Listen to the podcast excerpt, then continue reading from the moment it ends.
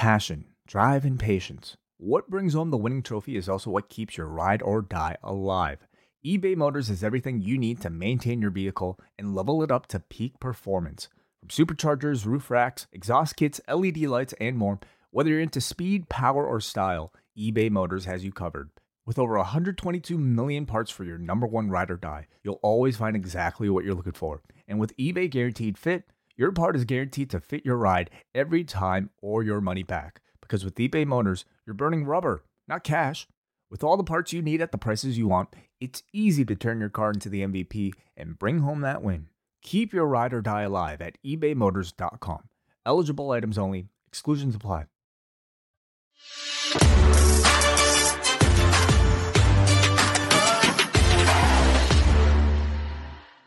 It is John Pollock, and oh, how I have missed that music for the, a special edition of the Post Daily News Show because we are coming out of. Music.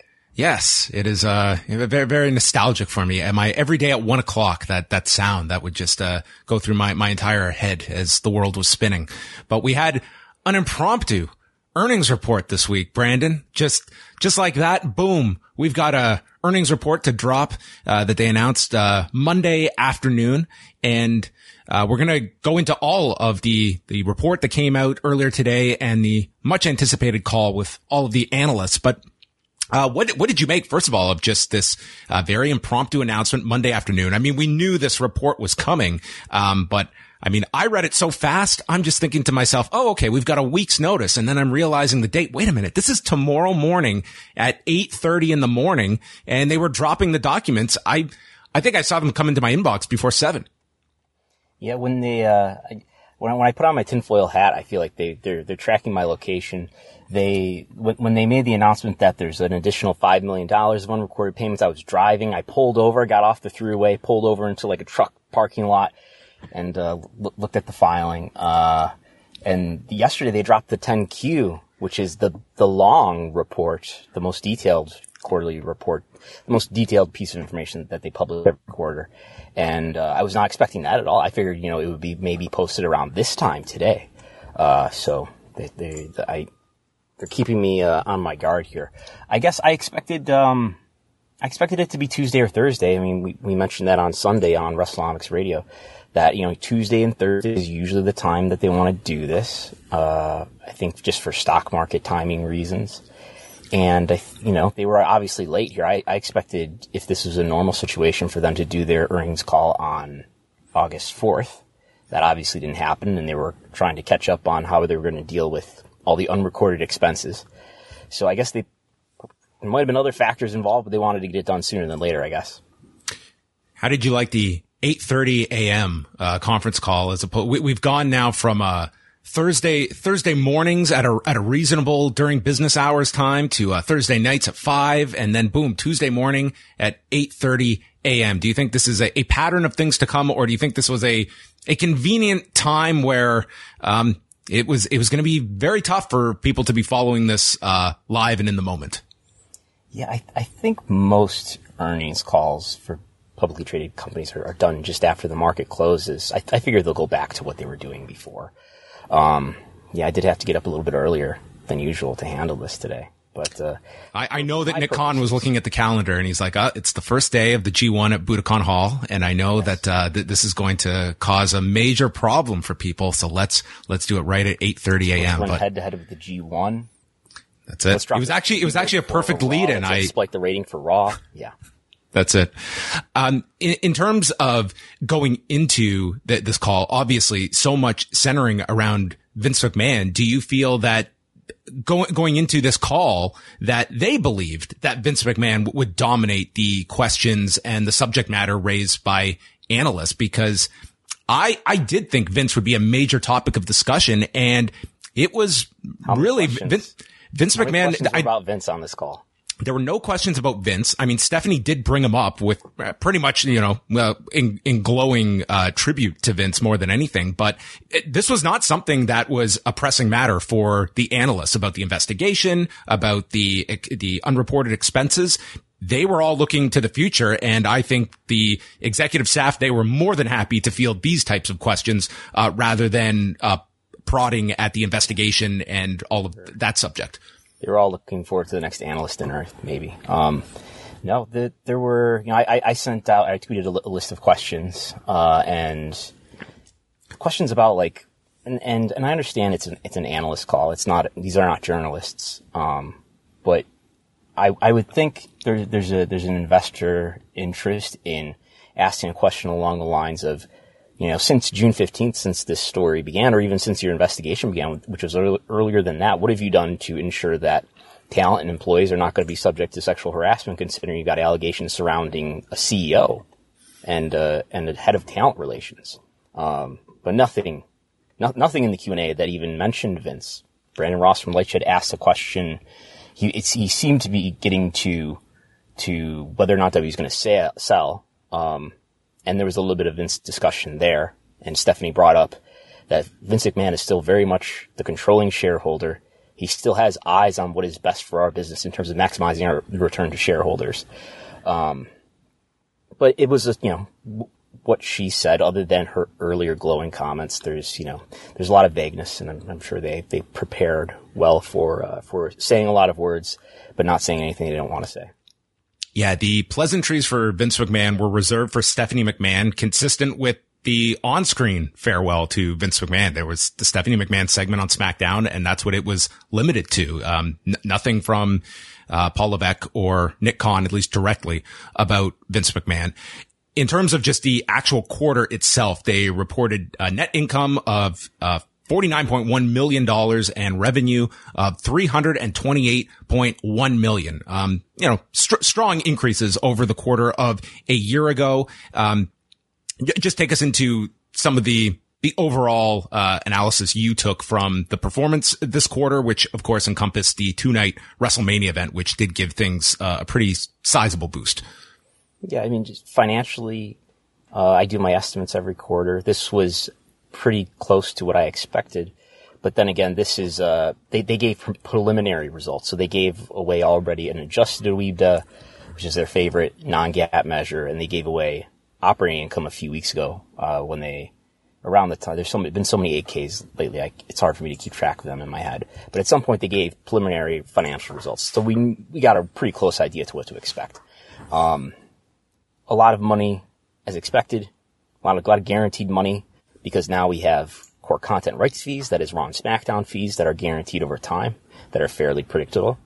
And in the network line, now that includes Peacock money, and the Q2 for Peacock is going to be pretty big every year because they, it's not clear what the formula is exactly, but they put, get a lot of money in the quarter that contains WrestleMania because I think they value different PLEs to different extents. Um, we, we learned this, my favorite Q2 activity is to do the math and to look at the KPIs, the key performance indicators, turn to page four or whatever it is with the live events and do the math because they give you an average. Here's the average North American live attendance with WrestleMania and without it. And from there, I, I enter certain numbers into a spreadsheet and it tells me, in this case, we got two nights of WrestleMania now, so I have to deal with that, but 55,000 paid tickets per night is basically what they implied. They don't say that directly. You gotta do the math and pull it out of there. Um, but 55,000 each night, about 110, 109,000. And that's within a range of about give or take 5,000. But so, wait a minute. They said 156,000. I watched WrestleMania both nights. It was 156,000 people there, Brandon. Each night, 78,000 each night. WrestleTix counted the, the ticket map and got about 65, I believe, thousand each night. So yeah, that that would I mean I believe Russell WrestleTix is pretty close to the tickets distributed to the tickets that were out there. So that would imply like ten thousand comps around that uh, each night, something like that. That, that, would, that would get up to like eighteen thousand comps. Um, so that that's uh that's that's what's implied in the KPIs. Yes, it was uh, so the average worked out to, to 6,800 uh, per event for the quarter over 55 domestic events, but without WrestleMania, uh, that, that goes down to 4,900, uh, w- without WrestleMania. One area, and this has kind of been um, a focus for several quarters now, is their advertisements and sponsorships, which was one area uh, that was down year over year. Um, and, and, this is with the the return to touring, with you know a bigger WrestleMania this year that, than last year, where it was a limited capacity at Raymond James Stadium, and a question that Stephanie McMahon did field, and this was somewhat tied to that Business Insider article about you know their performance and uh, how did how did Stephanie take that question and uh, what were some of some of your conclusions from uh, that specific area, which WWE has been compared to UFC and it's you know been described as an underperforming s- section of the company. Yeah, analysts are really focused on this. They have been for the last few quarters at least. Um, it's it's not something that would occur to me as being a big deal, and I, and I even broke it out by quarter for the last several years earlier today and looked at it, and there's there is growth. I, I, guess they expect more growth, and and maybe if the UFC is doing a lot better, then they should be, you know, trending in line with UFC. Um, but I, I, I thought it was interesting that one of her comments was I've got it written down here. We had a bit of a of a hold. We had a bit of a hold given the current situation but a lot of positive momentum behind that. We are not, we are, and, and we are picking up once again. Uh, I don't know what the given situation, uh, the, given the current situation is. Ongoing circumstances, I guess. I, I, don't know if she was referring to the investigation. I, I, guess I can't imagine what else she was referring to. I have um, to think that that's where one would naturally conclude she was referring to. And you, you contrast that with what appeared in, in the the 10Q yesterday, where they updated a few risk factors in light of, of, of the Vince scandal. And one sentence that they added to the risk factors area of their 10Q is that Although we believe that no significant business has been lost to date, it is possible that a change in the perceptions of our business partners could occur as a result of the investigation. So, uh, I guess maybe it wasn't significant, maybe it wasn't material, but she's certainly alluding to something, some some sort of hold on interest that there was from advertisers, apparently. Yeah, and this is where it was it was kind of wild for me because sometimes we do have stories that you know, maybe we are focused on day to day, but these are really not the topics that the analysts are going to get to the bottom of. But to me, like the Vince McMahon investigation is just has all these different tentacles that go into its business. It's like the Netflix documentary was never brought up in this. Uh, a potential impact on your your sponsors and advertisements. Uh, what is the status of this investigation? When are the findings going to be detrimental to this company? Um, you know, all of this. I I just think that there is a lot there that would certainly affect their their viewpoint of the company and the WWE and not so like hidden language is kind of stating like this is possible.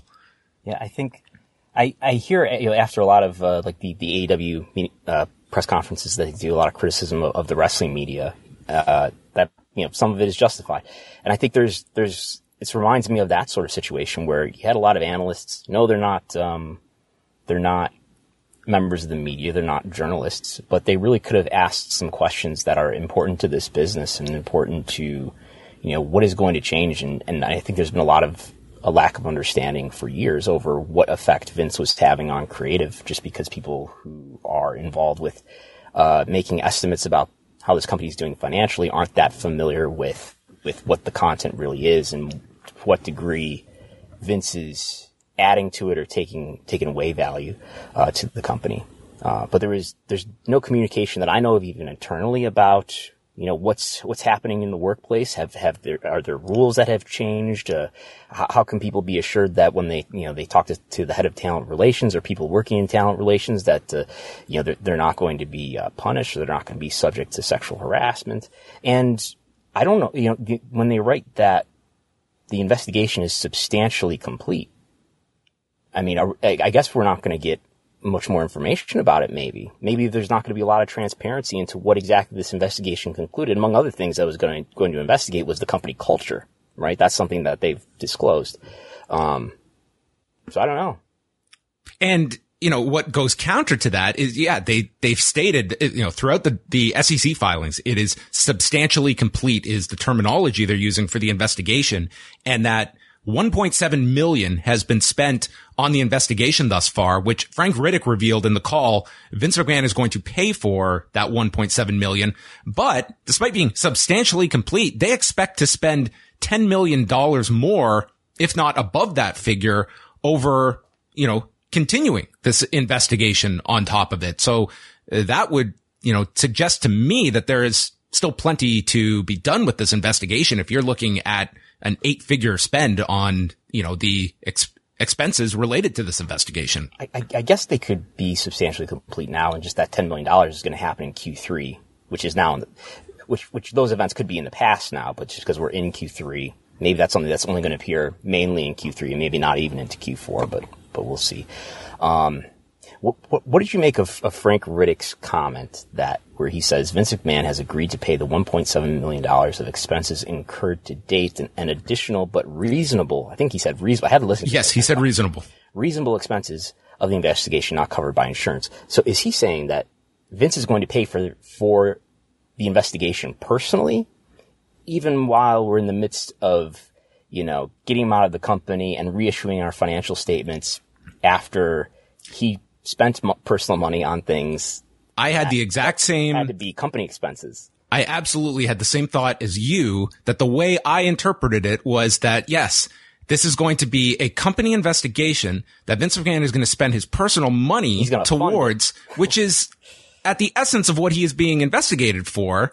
Um, I, I, I was, yeah, that demanded some kind of follow up or just a clearer explanation. But yeah, they explained that. Who's paying for that additional estimated 10 million for the rest of the year? Is Vince paying for that too? It sounds like it. It sounds like a portion of it, at least, he yeah. has agreed to pay for, not the entire 10, but between insurance, Vince, and then, I don't know, does the company assume a, a certain amount? Like, this seems, vi- it, these are questions for WWE. So is, is Vince McMahon going to pay for the investigation in which he is the subject of the investigation? That I, I, don't know how you could read it any more than Vince is contributing to this. I mean, he flat out said that Vince is personally paying for the 1.7 million that was just spent in the in uh, previously on the investigation. Yeah. Did, did you get a chance yet to look at the the amended 10K and the amended 10Q that they put out? Um, I've only skimmed through it. It's it's it's not that big of a deal. I thought it. They so it's basically WWE is three million dollars less profitable last year because of this. Um, but they're going to incur some costs in this year that they wouldn't have otherwise, I guess. Um, just uh, going going back to some of the uh, um, just in terms of the actual uh, earnings call itself. So we had Stephanie McMahon, Nick Khan, Paul Levesque, and Frank Riddick, and we mentioned Stephanie kind of addressing Vince right off the top and just pretty much giving a, a tribute to her father who has retired and a succession plan was in place and you know, it, it was interesting that the certain terms that you just picked out here. She frequently referred to uh, my partner Nick Khan, like very much uh, a united front here. And also, I felt like it was very strategic how they positioned the three of them as we have been influenced from WWE since we were young children. Like certainly giving this, like we are kind of the, the youthful brain trust that is now steering the ship of this company. But it was very much the three of them positioned, um, as equals on this call. And then you had Frank Riddick as well, who was, um, giving his presentation.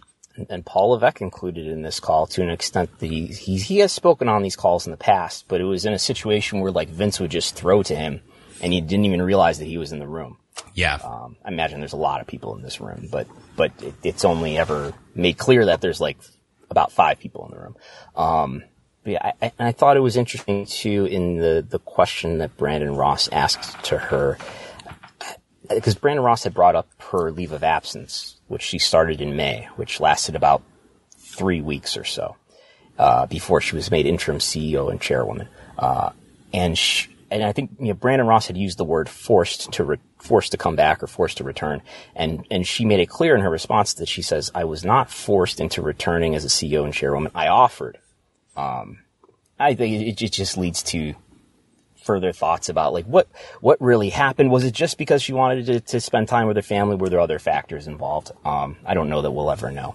But um, you know, she was she's making it clear that she was interested in in being the interim CEO and chairwoman. Yeah, that was, that was maybe the most interesting question that, that was asked because Stephanie not only kind of addressed her leave of absence that, yeah, went about three weeks. And then she kind of couched that with, uh, which is, which is more than most people have. I mean, to have a, a leave of absence. So she, she got her three weeks and then back into a, a co-CEO position. And uh, Paul Levesque, I mean, they didn't go over any of like his health issues over over the past year, uh, nor the fact that this guy is wearing you know two significant hats, not just as overseeing creative, but as well as uh, head of talent relations here. Beyond identifying him as such, he was he was asked what fans and investors should should look for in terms of the changes to creative. He he said some sentences, but it didn't sound like anything other than some general, you know, rah rah about about producing good creative. Yeah. Um, I guess it's just the context around the Stephanie comment is that you know she's a member of the board of directors, was and and now she's the chairwoman. Uh, very possible that she could have been aware of the investigation, which had started in uh, by by April. So if she announces her leave of absence on May nineteenth, uh, it, it's it, it's a, a, good question to ask. Like, was did did that have anything to do with why you left? But who knows? If yeah. It, and she also, I mean, she could have just like ignored the, the implication about the, the question like related to a potential sale, but she did, you know, address what, what Brandon was kind of, uh, uh, getting towards. And did you read anything in, yay or nay from her response in terms of is she okay with a sale or not? I would say it was. I mean, certainly it, it felt like it is a prominent enough subject that she could have uh, answered that question without ever uh, without ever addressing it. She could have easily ignored it and just gone on to the next question. She made a choice to bring that up. And the fact that, you know, it was said several times that our mandate is to provide maximum value for our shareholders. Um, so I, I, found it to be maybe the most interesting answer, but I think also one that Stephanie, like, I don't think she just got tricked into talking about something that she didn't want to. I think it was interesting that she almost like volunteered that, that statement and put it out there and she and she alluded to reading between the lines of, of, of, what was being asked, so she clearly knew it was about a sale. Um, I, I, read it as maybe she, she's not totally opposed to it, um, but I've talked to other people who, who, read it the opposite way. So I don't know. these these things are like poetry. Everyone has their own interpretation of, of, of these things that are said. Yeah, th- this is one of those calls where I felt like Nick Khan w- was more so one of the the supporting players rather than the the featured star of this call. Like he he had his presentation and gave his his state of the uh, the streaming and and linear platform business. Uh, extremely optimistic. Actually spoke. It's amazing. That's right. That's right. The the word count is now going to go through the roof for uh for for everybody across the board. No one no one is dragging it down. So uh, yes, he, he did talk about some of the, the recent media rights deals that we have seen. Uh, Netflix bidding on F1 rights and the fact that he feels Netflix is only going to have a, a larger appetite for, for live content once they add their advertising supported tier. And, you know, it seems very consistent with the message he had uh, brought forward that WWE is in a great position, and with the added uh, streamers that are looking for live content, they're going to have plenty of people knocking at their door.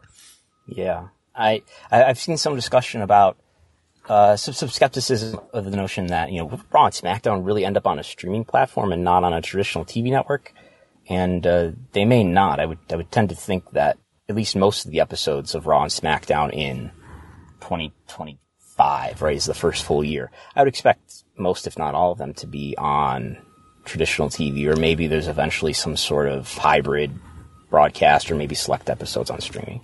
You've suggested uh, NXT, and I could certainly see that being a yeah. fit somewhere.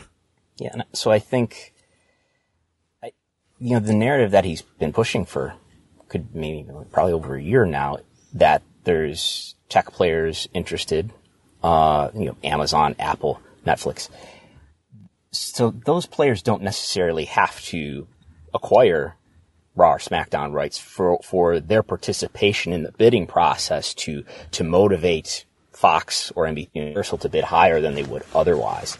So like ultimately, it's not necessarily about getting onto Netflix or getting onto Amazon Prime Video, but but about enhancing the demand for for W content and therefore enhancing the price and the benefit to WWE. This post wrestling podcast is brought to you by NerdWallet's Smart Money Podcast. Financial literacy can be daunting, but it's one of the most valuable things you can equip yourself with. On NerdWallet's Smart Money Podcast, their trusted financial journalists offer easily digestible, conversational discussions on topics like balancing your portfolio. If you think an ETF is one of Cena's five moves of doom, this show might be for you.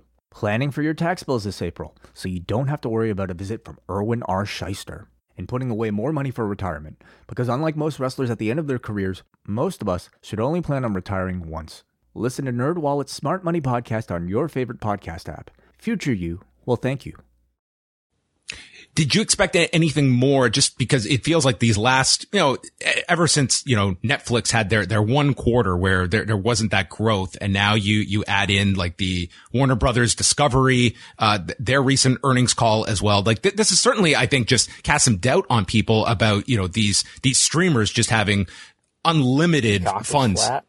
Peacock with, without any growth over the last quarter as well. Like it's not just this, this endless supply of money for content, um, that, you know, at the beginning of the year, I think people looked at a lot of these streamers as, as having and how that, that might affect some of these, uh, these other bidding wars, not just exclusive to WWE. Yeah, it's sort of emerging. It's, it's going to be a more complex media ecosystem in the future in terms of there might be that linear is going to have some sort of role in, in, in people's lives for a long time, and, and streaming will be a big part of it too. But I think there was, you know, in terms of the the sort of the saturation of, of streaming engagement and consumption in general, I think there was a little bit of a sign of that in what they reported today, where they love to give us these delta, you know, these percentages year over year and difference between what WrestleMania did this year versus last year and every other PLE. So it's 60% for WrestleMania was up by 60%. Backlash this is in order, chronological order, right? 60% for WrestleMania, 49% for Backlash, 45% for Hell in a Cell, 20% for SummerSlam. Stephanie slipped in the, the this Q3 SummerSlam number too. So th- those are all lower than, than the one before. Um, down to just a 20% increase, which is still, this good. This, it was more watched than last year. But I think we're getting, as we get nearer to the present, we get nearer to the time where Peacock has at least for the moment, stopped growing, where they only have 13 million paid subscribers, 24 million or so monthly active accounts. So we're getting close probably to the time where, and by the way, I was, I was trying to find it too. I, I, couldn't find a Royal Rumble Delta. I couldn't find an Elimination Chamber Delta. I wonder if those were just less impressive. I doubt that they were like flat or negative, but maybe just less impressive. Uh, but I think we're, we're getting into a time where, where streaming is, the explosive growth of, of streaming is, is definitely slowing down. And unlike last year, we're not doing kind of the misleading comparisons of a Peacock pay per view right. compared to a WWE Network right. uh, pre Peacock, audience. But like, if, but Peacock last year, and you can look at the comments that Comcast executives have made to verify this, right? Peacock, maybe they didn't even start disclosing it, but anyway, Peacock last year definitely had fewer users, fewer subscribers than it does today. Yeah, this was pre Olympics, pre Super Bowl. Like they had right. that, that big growth in the, uh, the, the, beginning of, of, this year. So right. do you look at it, um, from your perspective of is, is Peacock's lack of growth? Is that, does that make WWE more valuable to them that this is, this is one of our properties that it is performing well or this is not the game changer we were hoping it would be if you're looking at, say, a UFC and what its relationship to ESPN Plus has been? I think in the context of everything that's happening on Peacock, they have to see W as one of the most important pieces of it. It seems like it's, it, it did pretty well. It sure is benefiting WWE, I believe. Uh, the, the stabilization of, the, of their otherwise declining popularity in a lot of ways has, has flattened out. And I, I believe in large part because of just the larger audiences that those pay-per-views are able to reach on Peacock. Um, but I, I think maybe it, it, I guess it just depends on what Comcast Comcast ends up doing does does NBC Universal end up getting merged together with some other media company and end up combining forces with uh, some other streaming platform for, for Peacock? It just seems really uncertain, and, and more likely that will be some sort of complex outcome, like like a merger that that changes it, as opposed to like Peacock deciding that they're going to spend less, which they're spending billions of dollars on content for Peacock. But if they decide that they're going to spend less, I guess that's probably not good for WWE because it just means there's, there's less money to go around.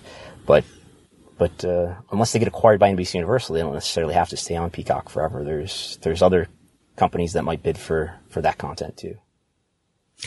Were you surprised at all that that nothing was was addressed regarding this Netflix documentary? That I mean, Denise Salcedo has reported like it's it's off the books for Netflix. Like I, I can't fathom that this thing is going to see the light of day, but it's just inter- interesting because, you know, Nick Khan went out of his way to bring up in past calls, you know, how great this thing looks. And boy, you, and wait till you, you see it. It's like this, this is a major project, um, that they had undertaken and, uh, not, not a peep from them. decided not to do it. You know, it actually became a really compelling story now.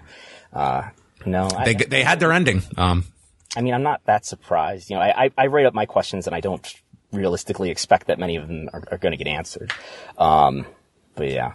I, there was a little bit of discussion too uh, about the Hulu rights, right? There was a question about whether, because those, those rights, which people in the US, they can watch Raw and SmackDown the next day on Hulu, that's supposed to expire, I believe, at the very end of this year. Yeah. Um, I would think, you know, maybe by now there would be a deal announced, but there's not. And there's a question about whether or not they're just sort of holding off on that and considering rolling into the, the upcoming live US TV rights deal, which could be, could be, a, you know, you could definitely see them selling that to, to NBC Universal and those, those rights going to Peacock, uh, as part of a deal for Raw or something. But, uh, Nick, Nick Khan took that question and sounded open to it, but of course they, they're, they're open to just about everything.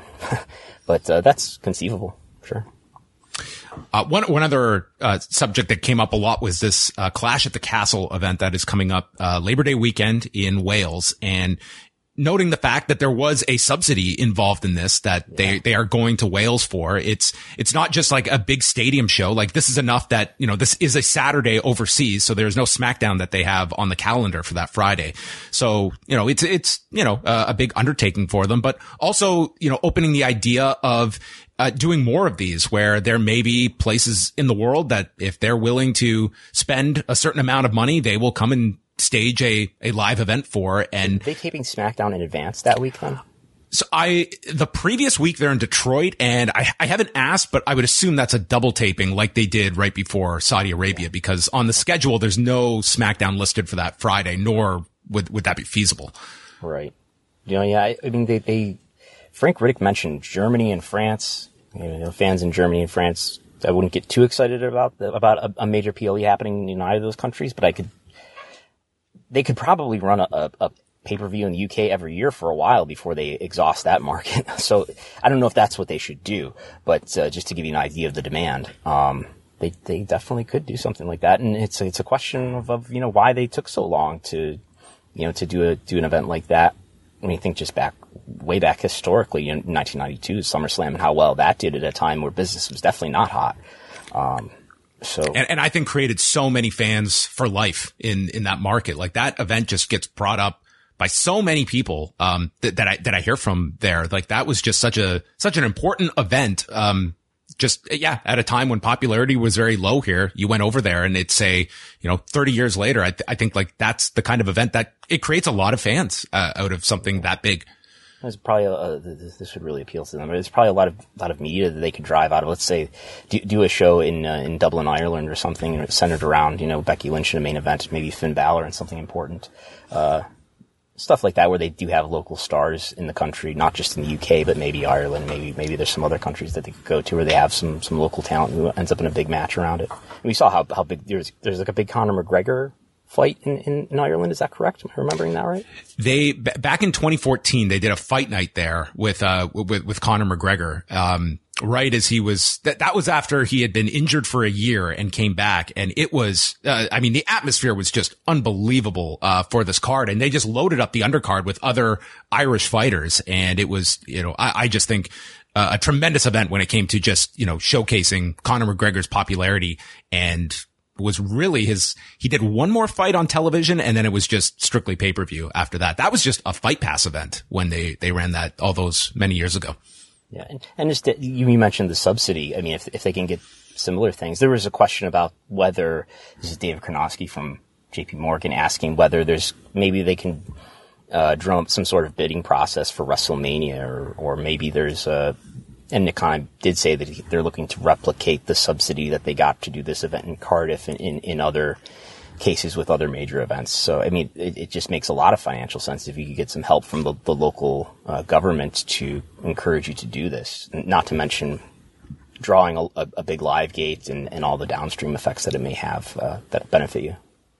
So they did mention the uh, the next large scale live event as and they did say Riyadh. They they uh are, are I guess yeah, they're, they're giving out. So it looks like we are slowly moving out of large scale live event as like the, the coded, uh, mystery. And we've now assigned that, that same, uh, yes. anonymity to another executive that was also let go. Uh, yes. the mysterious John Laurinaitis, who will, will not be named in any of these uh, SEC filings about uh, uh, in terms of fallout from this investigation. Well, they they got away a couple of quarters ago with saying, with Nick Khan referring to a third large scale international event, which is in fact not a, a third Saudi Arabia event, but but was the Cardiff show that they're now doing. Uh, but yeah, that's November fourth. Was that was that new news, or is that ever on any other?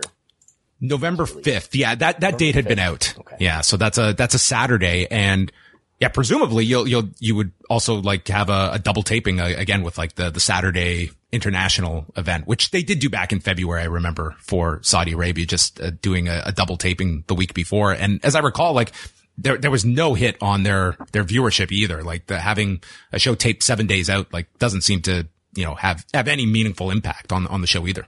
Right. So it's not like Fox is going to going to be upset about it. There, there could be some sort of agreement in, in, their Fox agreement or the Raw agreement that X number of episodes have to be live. But uh, I mean, we went through the pandemic with a lot of those events not being live. Pretty sure.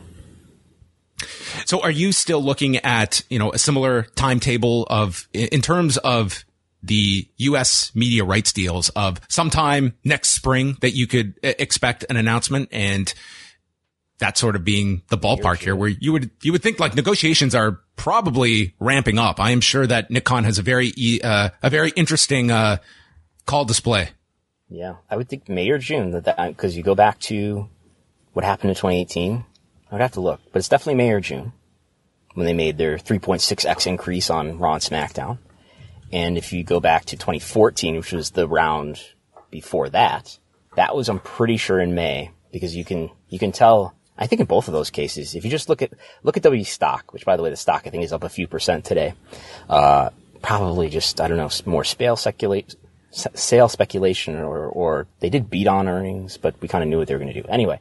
Uh, if you look at look at W stock graph over the last, I guess if you just go go to the all time, you can you can tell where there's this big drum up of, uh, of, of, on the share price, and then there's this big collapse because they got a disappointing deal. They got an increase still in 2014 of 1.7x, but v- this is the infamous Hammerlock comment. That's right. Where where Vince promised that they would at least, I believe, at least double, and then he was hyping triple. Didn't happen. W Network, I think, got in the way big time there because Comcast was probably not comfortable with this idea that you're undercutting our, our pay per view, and maybe that maybe you're going to cannibalize some of the engagement that we have on Raw and, and SmackDown. Uh, but anyway, so they got a disappointing deal. Then stock price kind of collapsed, and uh, they got uh, the 3.6x deal in 2018. So yeah, I would, you know, it could take longer, could could take uh, shorter, but I that would put it the, the target on, you know, late May, or early June, somewhere around there as we wrap things up here, uh, just because we, we haven't had a chance to ha- have you on in a little bit, just, you know, with, with all of these changes to WWE, they're certainly riding a lot of momentum right now from what you've been able to just see for, for yourself in terms of what impact this has had, uh, towards AEW and their own renewals that are going to be uh, coming up. Is it too early to detect like what kind of impact this is having on AEW and how they're looking at, at their next year as well once, once they're getting into their significant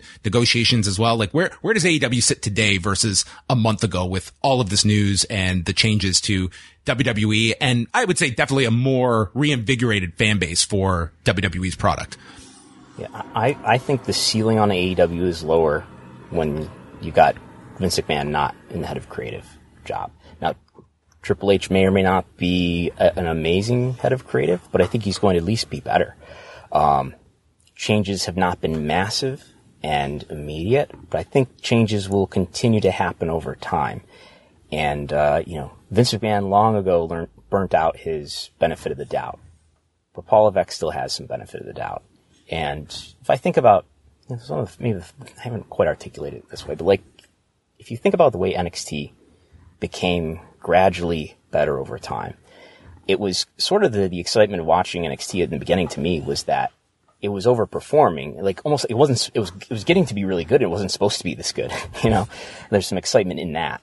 Um, and it, it, it, did move overnight from being a, a, an okay to, to good developmental brand to being like this, uh, you know, W, uh, production value super indie that was a gradual process. Um, and may, maybe main roster WWE under Paul Levesque's uh, head of creative leadership will be a gradual process too. Or maybe I'm just hoping that because I would like to like WWE programming to be more enjoyable for me. Um, but no, I, I think AEW is going to find themselves competing for talent more, especially uh, in, in contrast to what it's been like over the last year or so since NXT 2.0 happened and since the NIL program got put, put in place.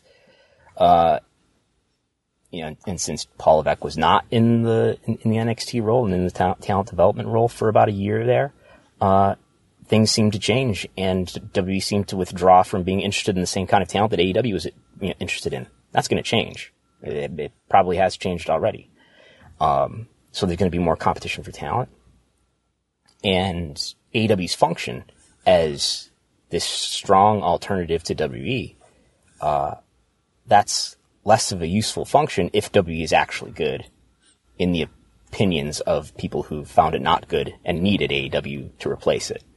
Uh, in the big picture, that, that's that's sort of getting pretty pretty far down the funnel in terms of how wrestling fans are going to feel. Um, but in in like the financial picture, I don't I don't think now that like oh wow, I don't know if AEW is going to going to get a good TV deal now. I, I I don't think that this changes much of anything for that because you know, un- unless they start to, unless their ratings start to really sag, and Dynamite is still number one or number two uh, in, in, the demo. I think they're like seven out of the last eight weeks number one in the demo among cable originals in mm-hmm. 18 to 49. Um, so they're still doing doing pretty strong ratings. Uh, Rampage has some real problems with its ratings. Did a decent rating last Friday, uh, but Dynamite remains strong uh, in its rank. So as long as it does, I think it's going to be in a good position to get a good TV deal. Warner Brothers Discovery uh, strategy notwithstanding, but but it doesn't necessarily have to be the case that AW has to renew everything with WBD. So we'll see. I think you know, I've said this a few times, but I, I think there's enough room for two companies of this size uh, in in in the wrestling space that that are that have high visibility, that compete for the, the top level talent. And, and there was throughout the entirety of the 90s. And to an extent, there was TNA in the, in the, in the you know, 2000s as well.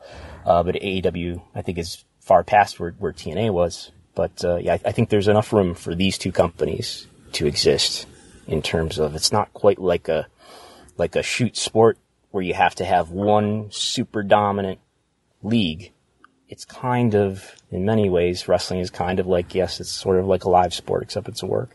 And it's also kind of like scripted entertainment. And obviously there's a multitude of, of genres of, of scripted entertainment out there. And there can definitely be two wrestling companies that present wrestling differently that attracts different and some of the same fans, you know, who are, who are looking to, to get different parts of their wrestling appetite uh, served. My last question, just, you know, b- being around like the, the wrestlers in kind of like your scene when you're, you know, it, just the attitude you, you, get from guys, how it's changed over the last few years where you went through a period where WWE had just greatly expanded its, its idea of who could come there and, you know, independent talent believing that I, I could very well make it in WWE.